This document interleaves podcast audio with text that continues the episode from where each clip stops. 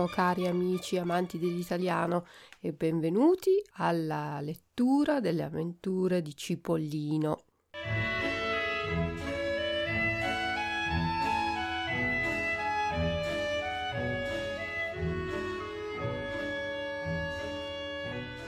Siamo al capitolo numero 2 e come sempre vi do i vocaboli difficili con la spiegazione in italiano. Cominciamo con egli. Egli è un pronome, si usava un tempo, una volta, adesso diciamo lui, lui. Mattone è il materiale rettangolare di argilla usato per fare le case o le costruzioni. Una casa di proprietà è una casa che mi appartiene perché l'ho pagata, è mia, una casa di mia proprietà non in affitto, ma è una cosa mia. Guaio è un problema. Ciabattino è una persona che ripara le scarpe. Lesina è un attrezzo del calzolaio, del ciabattino. Panchina è una panca per sedersi, quelle che ci sono ai giardini pubblici. Bottega, un piccolo negozio. Grattatina è uno sfregamento della pelle. Zolfanello è un fiammifero. Pila è una serie di oggetti sistemati uno sopra l'altro.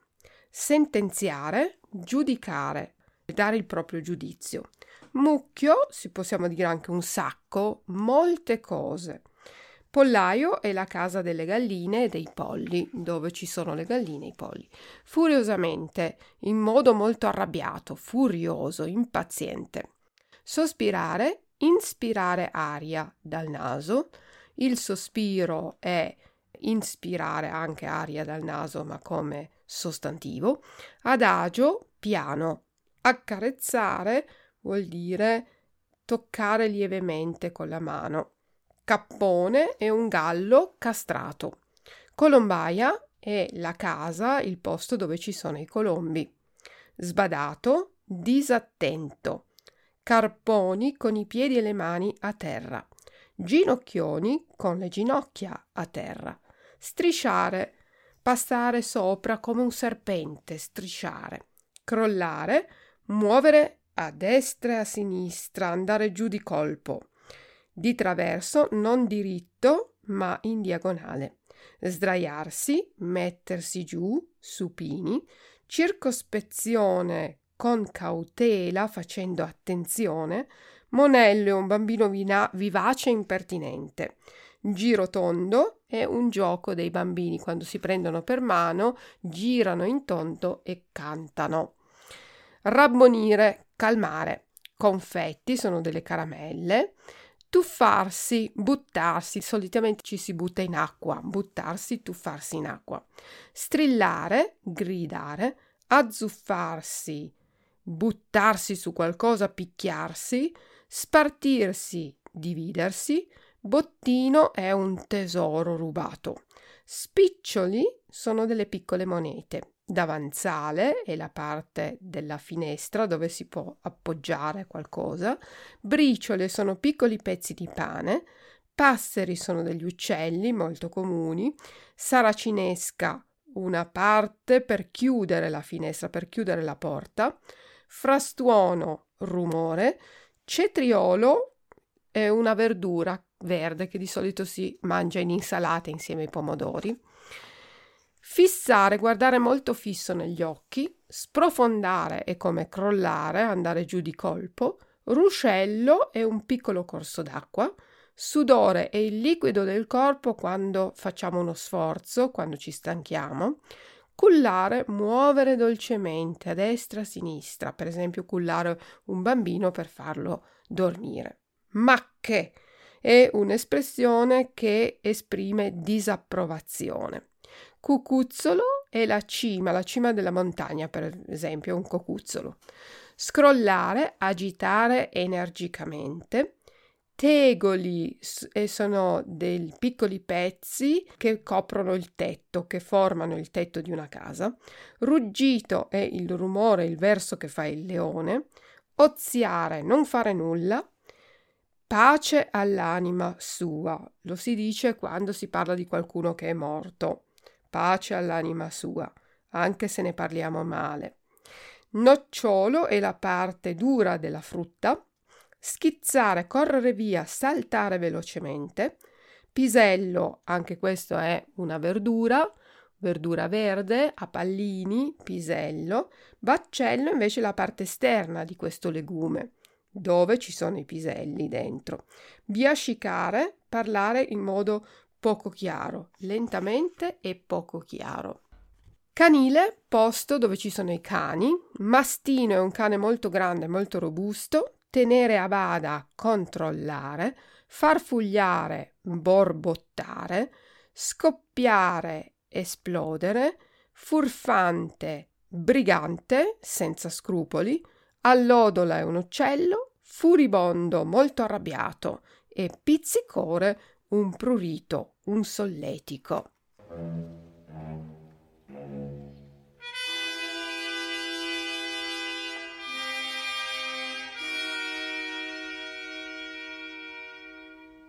E adesso buon ascolto. Capitolo numero 2. Come fu che il Sor Zucchina fabbricò la sua casina.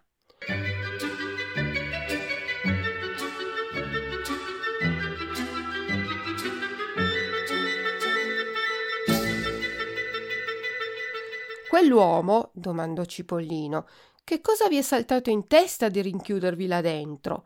Io poi vorrei sapere come farete uscire. Oh, buongiorno, rispose gentilmente il vecchietto. Io vi inviterei volentieri, giovanotto, e vi offrirei un bicchiere di birra, ma qui dentro in due non ci si sta, e poi a pensarci bene non ho nemmeno il bicchiere di birra.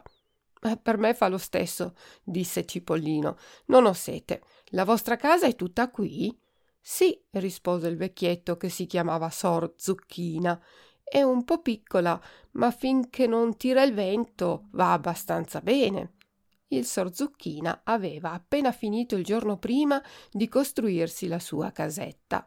Dovete sapere che fin da ragazzo egli si era fissato in testa di avere una casa di sua proprietà e ogni anno metteva da parte un mattone.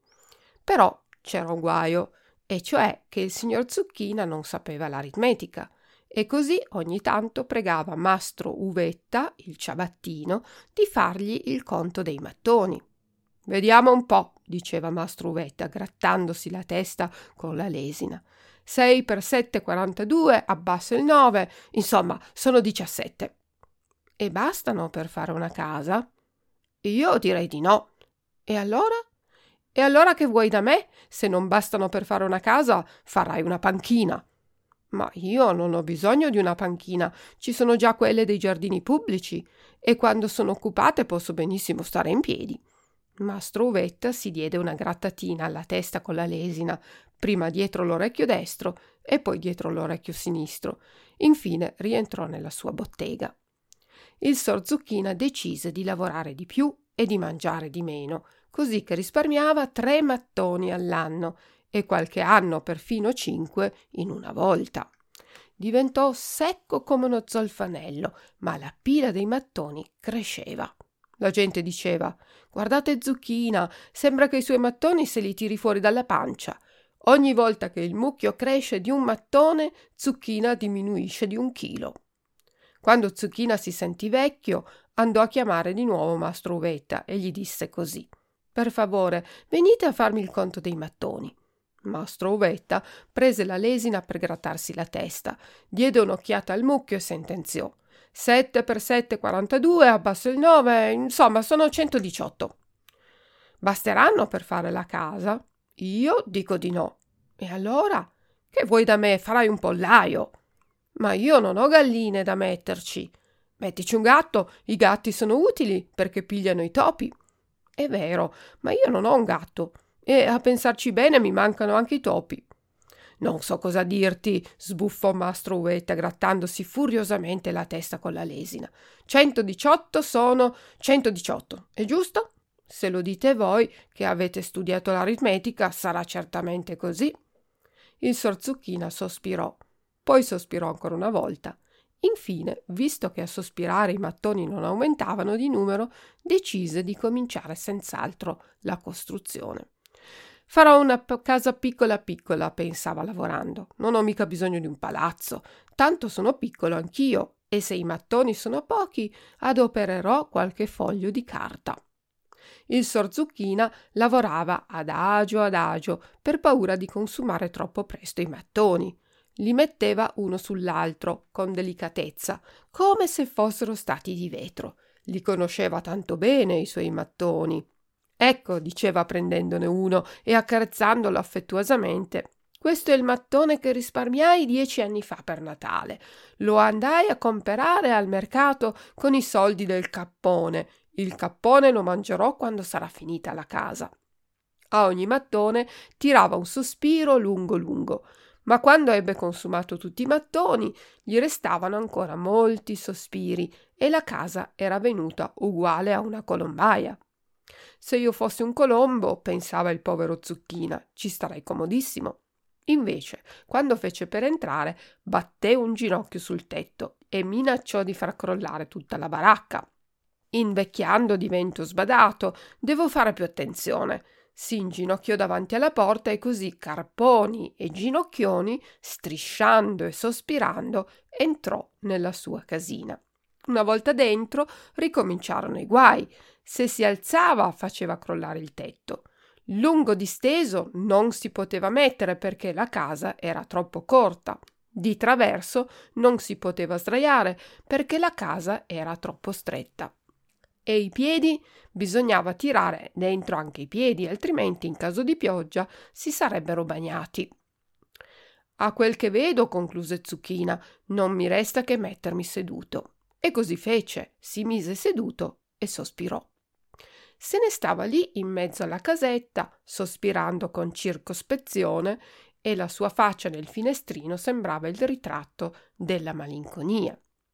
Come vi sentite? domandò mastro Uvetta che era uscito sulla porta della bottega a curiosare. Bene, grazie, rispose gentilmente Zucchina. Non vi va un po' stretta sulle spalle?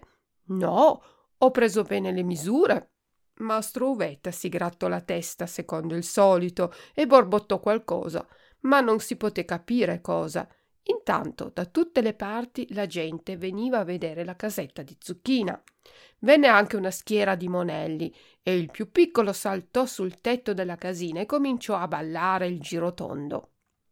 Nella casa del sor Zucchina la mano destra sta in cucina, la mano sinistra sta in cantina, le gambe in camera da letto e la testa esce dal tetto. Per carità, ragazzi, si raccomandava Zucchina, fate piano, altrimenti mi crolla la casa. È tanto delicata. Per rabbonirli si cavò di tasca tre o quattro bei confetti rossi e verdi che ci stavano chissà da quanti anni e li offerse ai ragazzi, i quali si tuffarono strillando sulla mano e si azzuffarono per spartirsi il bottino. Da quel giorno Zucchina, appena gli cresceva in tasca qualche spicciolo, comprava dei confetti e li metteva sul davanzale della finestra per i bambini, come si mettono le briciole per i passeri. Così se li fece amici. Qualche volta li lasciava entrare a turno nella casetta e lui stava fuori a guardare che non facessero disastri. Zucchina stava appunto raccontando a Cipollino tutte queste cose quando una nuvola di polvere si levò in fondo al villaggio e subito si sentì uno sbattere precipitoso di porte e di finestre. Si vide la moglie di Mastro Uvetta abbassare con gran furia la saracinesca. La gente si tappava in casa come se stesse per scoppiare il ciclone. Perfino le galline, i gatti ed i cani si diedero a scappare di qua e di là in cerca di un rifugio. Cipollino non fece in tempo a informarsi di quel che stava succedendo. La nuvola di polvere, con un frastuono orribile, aveva già attraversato il villaggio e si fermò proprio davanti alla casetta del sor Zucchina. Tra la polvere comparve una carrozza tirata da quattro cavalli, che poi erano piuttosto quattro cetrioli, perché in quel paese, come avrete già capito, erano tutti imparentati con qualche verdura. Dalla carrozza balzò a terra un personaggio imponente, vestito di verde, con una faccia rossa e tondo come un pomodoro troppo maturo, che pareva sul punto di scoppiare. Quel personaggio era difatti il cavalier Pomodoro, gran maggiordomo e amministratore del castello delle contesse del Ciliegio. Cipollino pensò che doveva essere un poco di buono se tutti scappavano a vederlo arrivare e ad ogni buon conto si tirò in disparte. Per intanto però il cavalier Pomodoro non faceva nulla di terribile. Cosa faceva? Fissava il Sor Zucchina, lo fissava e lo fissava, crollando la testa minacciosamente senza dire una parola. Il povero Sor Zucchina avrebbe voluto sprofondare, lui e la sua casetta. Il sudore gli scendeva a ruscelli dalla fronte e gli entrava in bocca, ma lui non aveva nemmeno il coraggio di alzare una mano per asciugarselo e lo mandava giù, era salato e amaro. Il Sor Zucchina chiuse gli occhi e pensò Ecco, Pomodoro non c'è più. Io e la mia casetta siamo un marinaio e la sua barchetta in mezzo all'Oceano Pacifico, e l'acqua del mare è azzurra e calma e ci culla dolcemente. Oh, come ci culla dolcemente di qua e di là, di qua e di là. Ma che oceano Pacifico, ma che oceano Atlantico! Era il cavalier Pomodoro che, afferrato il cucuzzolo del tetto, lo scrollava di qua e di là con tutta la sua forza, facendone cadere i tegoli. Il Sor Zucchina riaprì gli occhi mentre Pomodoro lanciava un ruggito spaventoso che fece chiudere le finestre del villaggio anche più strette di prima e chi aveva dato un solo giro di chiave alla porta ne diede subito un secondo. Ladrone! gridava Pomodoro. Brigante! Tu hai costruito un palazzo sul terreno che appartiene alle contesse del ciliegio e pensi di passarci il resto dei tuoi giorni, oziando e ridendo alle spalle delle due povere vecchie. Ma te la farò vedere, e signore vedove orfani di padre e di madre. Eccellenza, pregava Zucchina, vi assicuro che il permesso di costruirmi qui la mia casetta mi è stato dato dal signor conte Ciliegione. Il conte Ciliegione è morto da trent'anni, pace al suo nocciolo. La terra è delle contesse e tu mi farai il piacere di andartene su due piedi. Del resto te lo dirà l'avvocato. Avvocato! Avvocato! Il sorpisello, che era l'avvocato del paese, doveva essere stato tutto il tempo dietro la porta, pronto alla chiamata, perché schizzò fuori proprio come un pisello dal suo baccello. Ogni volta che Pomodoro scendeva al villaggio chiamava sempre l'avvocato per farsi dar ragione. Eccomi, eccellenza, ai vostri ordini, biascicò Pisello inchinandosi ma era così piccolo che l'inchino non si vide. Per paura di sembrare maleducato, il signor Pisello fece addirittura una capriola e andò a finire a gambe all'aria. Dite a quest'uomo che se ne deve andare subito in nome della legge e fate sapere a tutti quanti che le contesse del ciliegio hanno intenzione di mettere in questo canile un feroce mastino per tenere a bada i monelli che da qualche tempo si dimostrano poco rispettosi. Ecco, io veramente cominciò a farfugliare il sorpisello, diventando sempre più verde per la paura. Che veramente non veramente? Siete avvocato, sì o no? Sì, signore, eccellenza illustrissima, mi sono laureato in diritto civile, penale, penoso all'Università di Salamanca. Basta così allora, se siete avvocato ho ragione io, potete andare. Sì, signore, signor cavaliere. E il sorpisello, senza farselo ripetere, scomparve più svelto della coda di un topo. Hai sentito che cosa ha detto l'avvocato? domandò Pomodoro al sor Zucchina. L'avvocato non ha detto proprio niente. E osi anche rispondere, prepotentaccio? Eccellenza, io non ho aperto bocca, balbettò Zucchina. Chi ha parlato allora? Pomodoro si guardò in giro minacciosamente. Birbante, briccone, disse ancora la voce. Chi ha parlato? Sarà stato certo quel poco di buono di mastro Uvetta, concluse Pomodoro, e direttosi verso la bottega del ciabattino, picchiò con la sua mazza sulla saracinesca, dicendo Lo so, lo so, mastro Uvetta, che nella vostra bottega si fanno discorsi proibiti contro di me e contro le nobili contesse del ciliegio. Non avete alcun rispetto per quelle due poverine, vedove, orfane di padre e di madre e senza neanche uno zio. ma verrà anche la vostra volta e allora vedremo chi riderà. Verrà anche la tua volta, Pomodoro, e allora scoppierai, disse di nuovo la voce. E il padrone della voce, ossia Cipollino, si avvicinò con le mani in tasca al terribile cavaliere, il quale non sospettò nemmeno per un minuto che fosse stato quel ragazzotto a dirgli il fatto suo. Da dove sbuchi tu? Perché non sei al lavoro? Io non lavoro, disse Cipollino, io studio. Ah, e che cosa studi? Dove sono i libri? Studio i furfanti, eccellenza. Giusto adesso me ne è capitato uno sotto il naso e non voglio perdere l'occasione di studiarlo per vedere com'è fatto. Un furfante? Qui tutti dal più almeno sono furfanti, ma se ne hai trovato uno che non conosco, fammelo vedere. Certo, eccellenza, rispose Cipollino strizzandogli l'occhio affondò ancora di più la mano nella tasca sinistra e ne trasse uno specchietto che adoperava per andare a caccia di allodole. Andò a mettersi davanti al muso di Pomodoro e gli ficcò lo specchio sotto il naso. Eccolo, eccellenza, se lo guardi con comodo.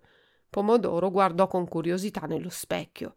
Chissà cosa credeva di vederci. Naturalmente invece ci vide la sua faccia, rossa di fuoco, con gli occhietti piccoli con la bocca cattiva. Finalmente capì che Cipollino lo stava prendendo per il naso, allora divenne addirittura furibondo. Lo afferrò per i capelli a due mani e cominciò a tirare. Ai, ai, strillava Cipollino senza perdere l'allegria. Troppa forza per un furfante solo. Vostra eccellenza vale addirittura un battaglione di furfanti. Ti farò vedere io, strillava Pomodoro, e tirò così forte che una ciocca di capelli gli restò in mano. E capitò quello che doveva capitare, trattandosi dei capelli di Cipollino. Che, che non è, ad un tratto il feroce cavaliere si sentì un tremendo pizzicore agli occhi e cominciò a piangere a ruscelli. Le lacrime gli scorrevano giù per le guance a sette a sette. La strada fu subito bagnata come se fosse passato lo spazzino con la pompa. Questa non mi era mai capitata, rifletteva stralunato Pomodoro. Infatti, siccome non aveva cuore, non gli era mai capitato di piangere, e poi non aveva mai sbucciato le cipolle. Il fenomeno gli parve così strano che balzò sul calesse, frustò il cavallo e scappò via a gran velocità. Mentre fuggiva, però, si voltò indietro a gridare Zucchina, sei avvisato e tu, piccolo malandrino, pagherai salate queste lacrime. Cipollino si buttò per terra a ridere e il sor Zucchina si asciugava il sudore. Una dopo l'altra le porte e le finestre si spalancavano, tranne quella del sor Pisello. Mastro Uvetta rialzò la saracinesca e venne fuori grattandosi la testa con entusiasmo. Per tutto lo spago dell'universo, esclamava, Ecco un, uno capace di far piangere il cavalier Pomodoro. Di dove vieni, ragazzo? E Cipollino dovette raccontare a tutti la sua storia che voi conoscete già. Eccovi adesso le parole in tedesco. Egli era Mattone Ziegelstein, una casa di proprietà Eigentumswohnung, Eigentumshaus. Guaio, Problem, Ciabattino Schuster, Lesina Schusterale, Banchina Bank, Bottega Geschäft, Grattatina Kratzen, Zolfanello Streichholz, Pila Stapel, Sentenziare Urteil oder Meinung äußern, Mucchio, eine große Menge von etwas, Pollaio Hühnerstall, furiosamente wütend, sospirare seufzen, adagio langsam, accarezzare streichen, cappone kapaun, colombaia taubenschlag, sbadato zerstreut, carponi auf allen vieren, ginocchioni, kniend, strisciare kriechen, crollare einstürzen, di traverso quer, sdraiarsi sich hinlegen, Circospezione Bedächtigkeit, Monello Bengel, Girotondo Ringelreiten, Fissare auf jemanden starren, sprofondare versinken, Ruscello Bach, Sudore Schweiß, Cullare wiegen, Macche ach woher? Cucuzzolo, Bergspitze, scrollare rütteln, tegoli dachziegel, ruggito gebrüll, oziare faulenzen, pace all'anima sua, Gott hab selig, nocciolo Kern, schizzare, schnell weglaufen, pisello Erbse, baccello Schote, biascicare Nuscheln, rabbonire besänftigen, Konfetti Bonbons, tuffarsi eintauchen, strillare schreien, azzuffarsi sich raufen, spartirsi sich teilen, bottino Beute, spicciolo Münzen, davanzale Fensterbrett, briciole Krümel, passeri Spatzen, saracinesca Rollladen, frastuono Lärm, cetriolo Gurke, canile Hundezwinger, mastino Mastiff, tenere a bada in Schach halten, farfugliare Nuscheln, scoppiare, esplodieren, platzen, furfante Gauner, allodola Lerche, furibondo wütend, pizzicore jucken.